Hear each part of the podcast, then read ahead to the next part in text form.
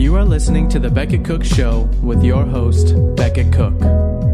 For more information about Becket and his ministry, visit his website at becketcook.com. To help support the podcast, visit patreon.com slash The Becket Cook Show. Please consider subscribing to the podcast and leaving a five-star rating.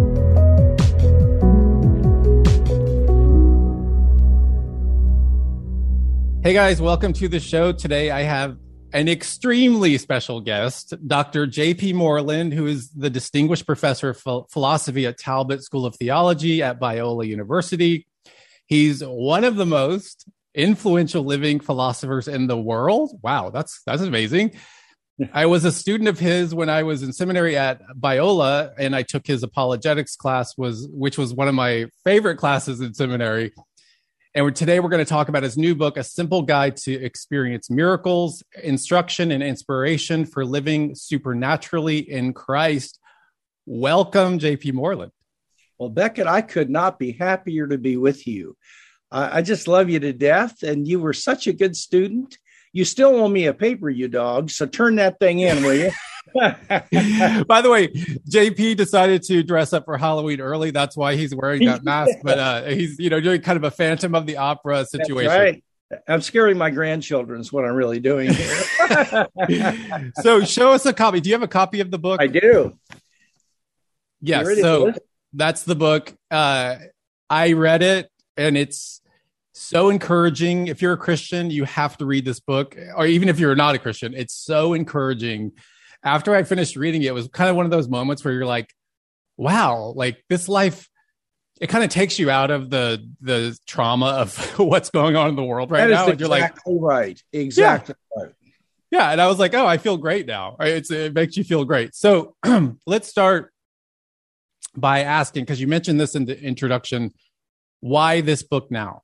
Why did you? Because you've written hundred, you've written many, many, many books. I don't know how many, like a hundred or something. Yeah, I, I, I never go to the restroom, so I just spend all my time writing. But uh, well, well, Becket, I I have become aware over the last several years of a worldwide outbreak of supernatural, miraculous events, and I've even seen a lot of them myself but people in our culture don't know about that by and large. And so as a result, they don't really have much expectation uh, that these things still go on very often.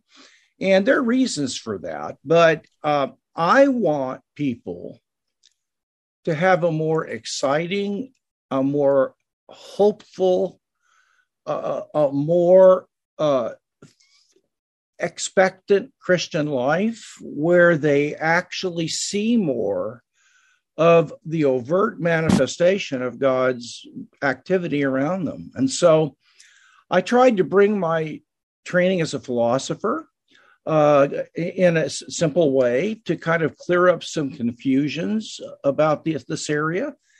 And then I went into five different kinds of supernatural events and offered teaching, and then vetted very, very carefully authentic stories of these things happening to people I know, to me, to people I've uh, called and interviewed.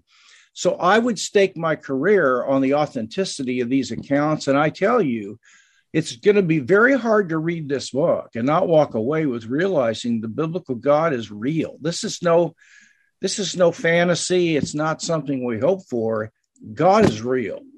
He doesn't answer all my prayers, and sometimes I get bugged in him for that. But I've seen enough to know there's somebody on the other line, if you know what I'm saying. yes. And so before we get into the amazing miracles, let's what let's define what is a miracle. Yeah, good question. Uh, a miracle is a special activity of God whereby he intervenes into the natural world for some specific purpose. And the the the intervention is what i'm looking at. It's when god acts in a special way.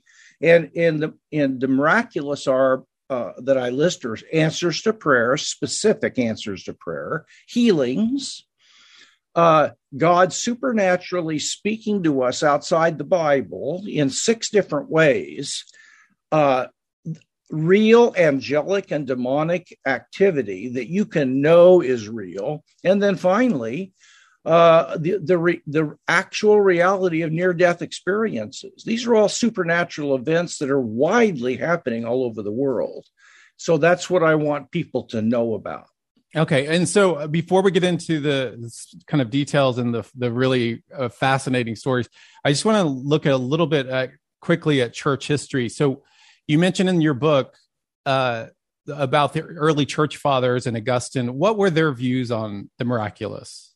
Well, they saw the miraculous all uh, all the time, and and so up until and just shortly after Augustine, um, it was commonplace to to see healings, to see real demonic deliverances. In fact, there are Tertullian, a church father in the 200s, on two different occasions, wrote a letter to the local uh, Roman official who was governing that area and starting to persecute Christians. And he says, Look, why are you persecuting us? After all, you know yourself that we're healing your sick that we are the ones that are casting demons out of them and ter- returning them to sanity.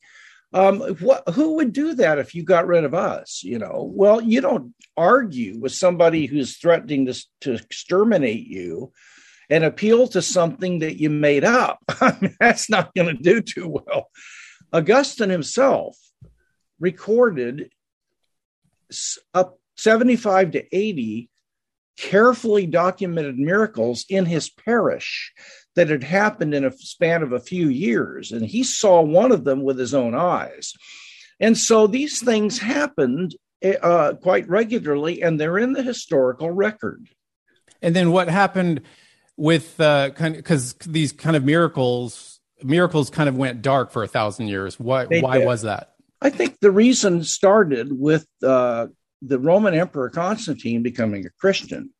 And at that point, the church began to rely upon the state and its power to spread Christianity instead of relying upon uh, the supernatural presence of the Lord Jesus, unfortunately. And so the church began to devalue uh, miracles and actually lost some of its power because it compromised with the state but but Christianity still needed to try to show that it was different in, than other religions, and the way to show that uh, was no longer in, with the presence of signs and wonders or just the figure of Jesus, but it involved the fact that the church was able to produce saints and holy people greater than alternative faiths could do. So they would say, look at what we produce in people. We produce uh, moral and spiritual heroes and saints. But the, the problem is the way to become that kind of person is to suffer. So, so the church was able to showcase what it did because it valued suffering as the hmm. means to holiness, and healing actually became uh, immoral and it became uh, uh, uh, the wrong thing to do, believe it or not. And that idea just, boy, it squashed it until, you know, there were times when it would break out a little bit. But then later on, it, it really has come back. And then what was it? Because you mentioned this in your book too. That why? What was John Calvin's?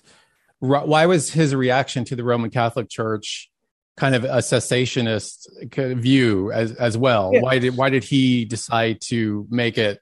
Uh, you know, miracles don't happen today, tongues don't happen today, all that. Right.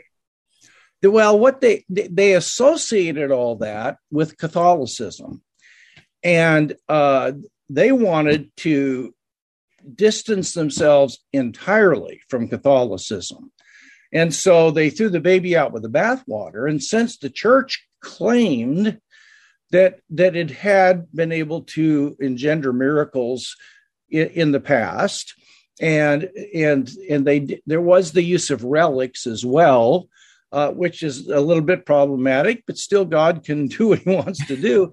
But but Calvin and the reformers wanted to say, look, that's no, uh, it's not in the Bible. Well, it is, but uh, we're rejecting it. So I think it was throwing the baby of healing out with the bathwater of Catholicism. Yeah. And so let's get into some of the stories in your book of healings. Uh, I mean, there's so many and they're so, so amazing. Let, what, what's one of your favorites? Let's start oh, with that. Oh, uh, yeah, absolutely. Uh, real quickly, though, in the book, I explain how to tell the difference between a real miracle and just a coincidence. And I don't particularly care to go into that unless you really want me to, but it would take time. But I want people to know that you don't have to, if something happens like an answer to prayer and you say, well, I wonder if that was just a coincidence, there are ways to tell whether it was or not.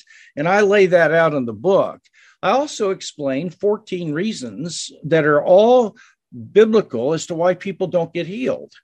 Um, and uh, eight reasons as to how you can grow in your expectation in this area, practical ways to become more uh, faith expectant in these things. So, given that, my a real favorite one of mine. I mean, I've got so many, but um, uh, uh, years ago there was a Jewish woman that discovered she had uh, cancer all over her body, stage four, and uh, she went through all kinds of treatment and chemo, radiation, the whole nine yards, and and she was dying. She had she had fifty one points of cancer throughout her body when they did uh, an MRI to see what was going on. And so she was committed by her doctors to hospice care because uh, to, to just let her help her to the dying process because they had no hope for her to live. And a, a, Christian of her, friend of hers, this Jewish woman said, Look, I know there's a church called the Vineyard in, in, near here, and they pray for the sick. What do you got to lose? And so she said, Well, I think I'll do it. So she came to the church, and this happened. Um, I don't remember. It's in the book. Her name was Mame Scheuer, and it happened something like, oh, 12 years ago. Uh, and the first night on Monday night, a group of people prayed over her, and nothing happened. But she felt so loved and, and blessed that she decided to come back. Well, the second Monday night, which is when the prayer room opened, that nothing happened. And so, but she still came back a third time. On the third night, Becket, she, by her own testimony, felt this just warm, hot oil flow through her body, and she felt all kinds of things happening in her body. And she looked at that prayer team, and I interviewed three of the people on that team independently eh, to, to make sure that their stories were consistent. She said, I think I'm healed she got on the phone the next morning and called her oncologist and said, This is a funny request. I'll pay for this out of my own pocket, but I've got to have another MRI because I think, I don't think I have cancer anymore. Well, the, the okay, she went in and they did an MRI of her with that week, it wasn't like two or three days. And I'll tell you, there was not, the doctor said this there's not evidence that you ever had cancer, much less that it's here. And she, he showed her the plates before and after, and her body was riddled with cancer. But two or three days after the prayer meeting, nothing. So, about five years ago, I was going to be on a PBS special of on miracles, and they were interviewing atheists and believers all over North America and Europe for this show. And so they were going to include me in this. So I wanted to use that miracle as an example, but I had to vet it more than just asking these three people there. So I got her email and I emailed her and said, Is, is this what happened? Well, she emailed me back. I have it in a folder right here in my office. And she said, Not only did everything you say happen to me, but I became a follower of Jesus after I found out I was healed immediately. And I have continued for the last 11 years or however long it's been to walk with Jesus. And I go to a Messianic church and the cancer has never come back. And that's from her own email account. I don't know what you do with that, but that's pretty bizarre if you ask me. That's amazing. Well, that's a miracle. It is a miracle. It's a miracle. And what about uh, the guy? What, you you talk about this in your book, God the dentist, the guy who was whose teeth were healed. Talk, tell us that story because that's pretty. That's pretty amazing too. I know some of these they they get out there. I know that, but um, one of my one of my close former students that I got to know very very well.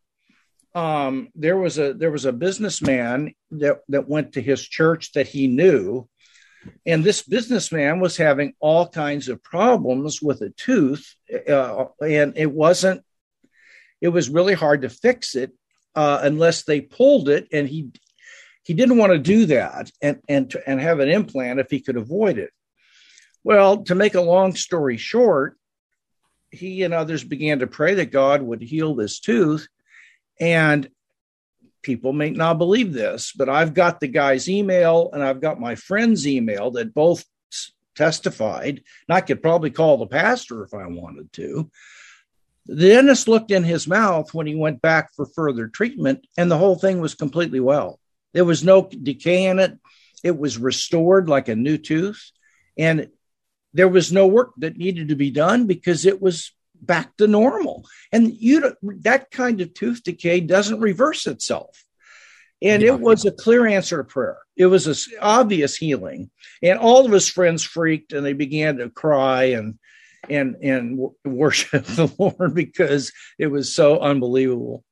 Yeah, and then just one last example. Uh, I mean, there's so many in the book, but the you talk about uh, Tom Doyle, uh, who was a missionary in the Middle East, Talk about that story with, uh, I think her name was Dina, who yeah, was a, a Muslim. This thing is literally something that just makes you want to worship. Um, just to make a long story short on this, I not only read about this, but I interviewed Tom Doyle and I interviewed a gentleman uh, named Hormoz who uh, got his PhD. He was from Lebanon, a Muslim escaped with his parents to the States, uh, became a Christian here, got a PhD in engineering at USC. And for uh, many, many, many years, he has had a major broadcast into the Muslim world, live television, having callers bring in q&a and his show is, has been seen by up to 80 million people uh, this guy is having a massive impact because he was a Muslim and now he's a credential, you know, they, they value credentials over there. So there was a young lady named Dina and she was in the, the, the, the holiness police, which, which meant that, that in Iran, she was, she was selected to go with other people in a truck around the city to see if women's hair was out of their burqa or if there were if they were not fully covered it up to their eyes. And if they weren't they would throw them into the back of this uh, truck and they would beat the life out of these people and uh, uh, not didn't kill them but would beat them yeah. so they would conform to strict sharia law and there was one prison that had been developed that was was a cesspool and and and they would they would take christian christian men they found and hang them on spikes and just watch them die. And she went in there and she would see and she by her own testimony she was thrilled that these men were being tortured and killed because allah was receiving glory and his enemies were being punished. She had a mother that was was dying and sick. She was bedridden and she was uh, dying of some some kind of malady she had but she called in Hormoz's program and commented almost every week. And she would call in and Hormoz verified this and say hey this jesus stuff is all a bunch of make believe there is no jesus. The, the Christian God does not exist. And what you are teaching people is going to cause Allah to send you straight to hell because you're spreading lies. And he would dialogue with her, but he allowed her to keep coming on the show. Well, one day she came on. This all videotaped. So, and and she had become disillusioned with some of the hypocrisy of the imams. So she gets on live TV and she says, "I am I am sick and tired of your false religion and, and the hypocrisy in my faith. And I'm going to kill myself right here on the air after I kill my mother. She had a pistol. And and she was going to commit double suicide on television as a protest against Christianity and hypocrisy in Islam where Hormoz said, and he told me, he said, you know, I said, well, I told her, I said, wait, wait, if, if would you would you be willing to to to wait a week and try something every day? It's very simple. And if it doesn't work, if you call in a week from today, I will I will video, I will let you do this on live television and I won't turn the cameras off. Well, she said, What is it? And he said, I want you every day to pray to Jesus. She said, wait a minute, there is no Jesus. How's that going to help? Uh, he said, well, just, just hear me out. Pray to Jesus and say to him, if you're there, would you do something to, to, to rescue us and to, and to let us know you're there? I, he said, what have you got to lose? And so she said, okay, I'm going to, I'll do this, but when nothing happens, I'm going to kill myself and my mother on your show. Well, about into about the third or fourth day, Becket, she's in the kitchen, uh, uh, working at the kitchen table, and she hears a noise in the house. Now she does. She thought it was. She got a gun, and because she, she thought it was a prowler. Her mom had was bedridden, but before she could get into the hallway, her mother walks into the kitchen, and she says, "Mom, what are you doing?" Get back in bed. You you you shouldn't. You're not. You're going to fall over and break a bone." And her mom said, "Dina, you don't understand. I have been completely healed." And she said, "What?" She said, "Look at me walk. I, I, I my muscles are restored. I, I feel completely well." And and she said, "What, what imam did you pray to?" And she said, "Well, I did pray, but it wasn't to an imam, it was to Jesus. And uh, last night, he came into my room and came up to my bedside, and I saw him in there. And he said, I am going to heal your, your sickness in a, just a minute, but I want you to go tell your daughter what I have done for you and that she needs to turn and start following me as her Lord. And so he heals her, and Dina converts to Christianity. Well, that next Monday on the show, Hormoz told me personally, he sees her name. And so he thought, oh gosh, what's this going to be? Well, she comes on, she's vibrant. She and her mom, they both became Christians. She got married. She has planted somewhere around 150 underground churches all throughout the Middle East.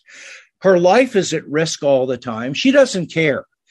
And, and Tom Doyle went to a conference, an underground conference, a few years later in the Mid East for Christians that were planning churches. And Hormoz was over at that conference and he he met Hormoz because he knows him and said, and Hormoz said, You want to meet Dina and her mom? And Doyle said, You're kidding me. And he's another sitting right over there. So he goes, he meets them and he has lunch with them, and they're just doing so well. This is all videotaped. And uh, it, it's it's just beyond it's just unbelievable. God is alive, I'll tell you that. Yeah, and you talk about in the book you you give practical ways of of how one i mean just like in your case how would you go about praying for someone in terms of healing? What do you do? Very, good question. And and uh, i'm assuming now that this person is with me. Like say uh, in the church after the service or they're in my home or what have you. And i would try to get one or two or three other people, if they're willing, to, to join me. And the first thing I would do would be to say, let's let's be quiet right now. And I'm going to invite the Lord's presence to come to us and give him a chance to speak if he wants to. But all you have to do is relax and receive and don't try to make anything happen. So, Lord Jesus, we now invite you to, to make your presence known. And if you have something you'd like to say to our sister, we're, we're just listening. And if someone gets a word of knowledge, we give it. And then after that, I say, would you mind if we laid hands on you in, in you know, appropriate places and, uh, and pray, soak you in prayer for a while? No, please, please do.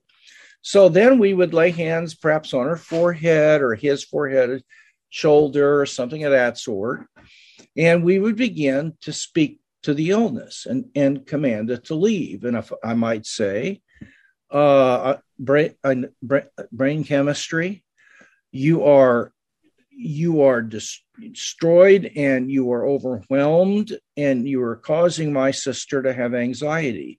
I command you in the name of Jesus Christ to be restored and to return to normal. And I command the uh, cortisol to leave in Jesus' name. Then we stop and we say, Are you feeling anything? And if the person says, Well, not really, then we may we try again and we'll do it again. And if nothing happens, then our purpose is we never promise somebody you'll get well, but we do promise to love them and to bless them. And if we send them away with that, we've done something at least. But but a lot of times what a person will say will be I've had people who were completely healed. I've had people who felt that they were 40 or 50% healed, like Jesus healing the man uh, who saw trees walk, men like trees walking, he had he the first time he asked him, it was only partially healed, and he had to pray again for full. Well, I might have to do that four weeks in a row, but the point is that uh, after you've prayed for the person, then you give them instructions as to what they might do, like medic we believe in medicine as well as healing and so it's a both and or if we had a sense from the Lord that there was a spiritual problem that was causing this, and there was deep down she didn't want to be healed uh, because she liked being a victim, we would just say, uh, you might want to think about that. We wouldn't say anything harshly, but that that's how we would do it, and we invite them back the next week if they need it. Yeah, that's that's a uh, that's good advice and good a good way to do it. And the, and I love that you say that give that caveat of you know th- this isn't guaranteed just so, because otherwise you set people up for failure and set up set up people to walk away from the faith if they're not healed. Absolutely. So absolutely. God doesn't always necessarily no, heal. Not at all. So uh, and and you know he ha- he may have different purposes and different timing, but uh, we obviously can pray for healing and we should. So I just want to you talk about i want to close on on one one final story you talk about i mean in the book you mentioned this you talk about hearing from god you talk about near death experiences yes. you talk about uh angels and demons angels and demons and speaking of angels let tell because you told this story when i was in your class in 2017 about your guard your guardian angels tell yeah. us that story well, uh, in about 2005, I guess it was, I was speaking at a church in Seattle uh, on a Friday night. And afterwards, a lady comes up to me and says, Thank you for your talk, but I want you to know that for the 50 minutes you spoke, I saw three angels appear and they stood guard around you the entire time. There was a tall one behind you and two shorter ones on either side. Well, I thought she was crazy. And I had no inclination to believe her whatsoever, but I thanked her and thanked the Lord she got away from me. Okay. Uh, so that was in about May. Fast forward to September, right after school had been going for about two weeks. I was going through a really hard time. And Becket, I had never prayed in 35 years as a Christian for, for the God to send angels to protect me. I'd always just asked for his help. But I be, I did that. I said, Lord, I don't know if those three angels were real or not. But if they were real, and if they're either here or not, would you send them to care for me and let me know they're here? And so I specifically prayed that and went to sleep. About, I'm going to say eight days later, I get an email from a student in one of my graduate philosophy classes named Mark Stepp. He's a pastor now, great brother. He's and I've got the email. He said, "JP, I I've been wanting to tell you this for three or four days, but I've been embarrassed because I thought you'd think I was a kook. So, but the bunch of the other students said I should tell you. So the other day in, in class, I was sitting over next to the window, and for about 15 to 20 minutes, I saw three angelic beings appear right around you. And they were robed. I did not see faces. And there was a taller one behind you and two short ones on either side. And if you want to talk further, I'd be glad to. Well, I called him and said, Get your rear end over here. And uh, and so he had actually drawn a picture of it. I have it in my file. And he he there was no doubt in his mind that they were in the room. They weren't in his head. He wasn't. I said, "Do you see these things regularly?" Thinking maybe he's a little loopy, and he said, first time in my life I've ever seen anything like this." And he went so wild, rubbing his eyes at first, that the student that was behind him, Ed Bort, heard me share the story a few years later, and he said, "I was there." I didn't know he was seeing an angel, but I remember the day that he was going nuts, rubbing his eyes. And I almost left class with him to take him into the men's room to wash his eyes out. so that was number two. Um, there's another one I'm going to skip for time, but then about three or four years later, I've got the email. A, a, a, a lawyer contacted me, not a student, who was going through anxiety, and I have that had that problem myself and he said, Could I come to your office and just talk? So I said, Of course you can. And he did. So we talked about his anxiety, and I asked him at the end if he would get down on his knees and let me place my hand on his head and pray against his anxiety, which I did. He left, thanked me, and left, and uh, that was it. 18 months later, in the summer, it was in July, I get an email from this guy out of nowhere. Dr. Moreland, you're not going to remember me. Well, I, I did remember him, but he told me, oh, I was the guy you came in and so on. He said, I've been wanting to tell you something for 18 months, but I, I was embarrassed. When you got me on my knees and asked me to, to close my eyes and you prayed for me, I began to feel presences move into the room. And I opened my eyes and I saw three angels standing around you while you were praying for me. Well, I emailed him back and I said, Do you know anything about my history in this area? And he said, I, am sorry, what I don't know quite what you're talking. He had no clue that this had ever happened. And then there's one final story that is just a clincher. In 2018, I was speaking at an apologetics conference in Portland, Oregon. And I took one of my buddies from church with me. He went up there, he's about my age. And after I spoke on Saturday morning, there were about 400 people at the conference. We had a break. And so I went out and sat at our book table. And there were several other book tables in the foyer. And my buddy was right next to me. And the two women who were administrators of the, of the conference I know that I've known them for 15 years. Megan and Megan, Megan Clark, and, and another Megan uh, were sitting right there taking sales. Well, this this 40 something woman makes a beeline across the foyer to me. And and she says, Dr. Moreland, do you have a second? I said, Yes, ma'am. And he, she said, Well, all my life, I've been a Jewish atheist, but a little over a year ago, I committed myself to Jesus, and I'm now a Messianic converted Jew. And, and your writings have helped me strengthen my doubts and my faith. But she said, That's not why I came to talk to you. She said, and I, she said, I hope you won't think poorly of me, but when you were speaking this morning, I could see angels, and I said, Stop. I said, Don't go any further, ma'am, please. I want you to wait. And I asked my friend Mark Stevens and the two Megans, I said, Would you listen to what's going to follow here? So I had three eyewitnesses. And I said, If you don't mind, ma'am, I want to ask you questions and then you can continue. So, all right. And I said, Did you see angels? And she said, Yes, I did. Do you have any idea how many there were? Did you count them or not? She said, No, no, there were three. I said, Okay. Where do you know where know where they were positioned? Were they hovering?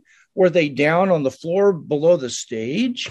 Or, or where were they? And she said they were they were standing around you. There were two on either one on either side and, and another one behind you. Okay, one final question.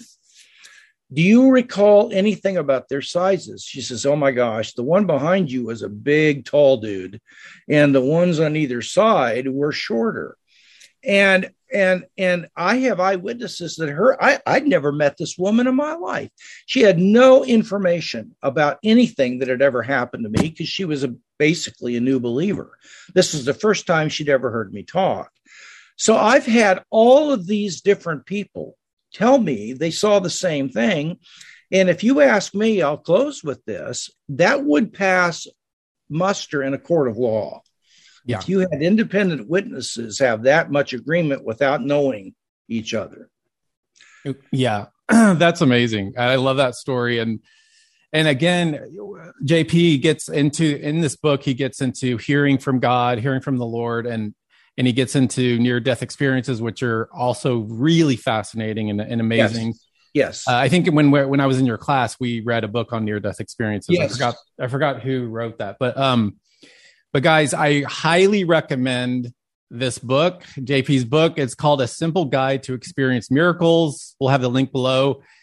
And not only if you're a Christian, it will encourage your faith so much, but get and also buy one for your atheist or agnostic friends because they will convert to Christianity and your in your money. There's a money back guarantee on that. So.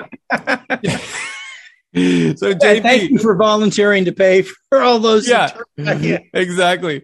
So JP, thank you so much for being on the show, and you're just such an amazing uh, witness to Christ, and I love and just uh, you know your whole your yeah. whole life has been just a witness to Christ. So thank well, you. Well, I love you, buddy, and uh, and I'm just so proud of you. And it's really a privilege to have had you as a student and now to have you as a friend. And I'd love to come back on your show and uh, and visit again. You take care of yourself. All right. Thank you, JP. Okay, buddy. God bless. Talk to you soon. God bless. Thank you for listening to this episode of The Becket Cook Show. Your support makes this content possible.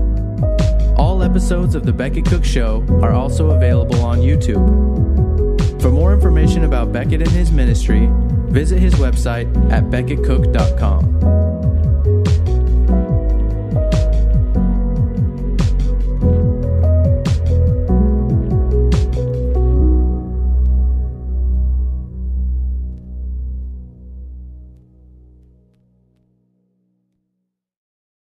Hello, this is Dr. Doug Groothuis, host of Truth Tribe, where we seek the truth through reason and evidence about what matters most and we are not tribal since truth is for everyone. Please join me at the Truth Tribe as I discuss the reasons for Christian faith, the Christian worldview, and moral issues such as abortion and gender ideology.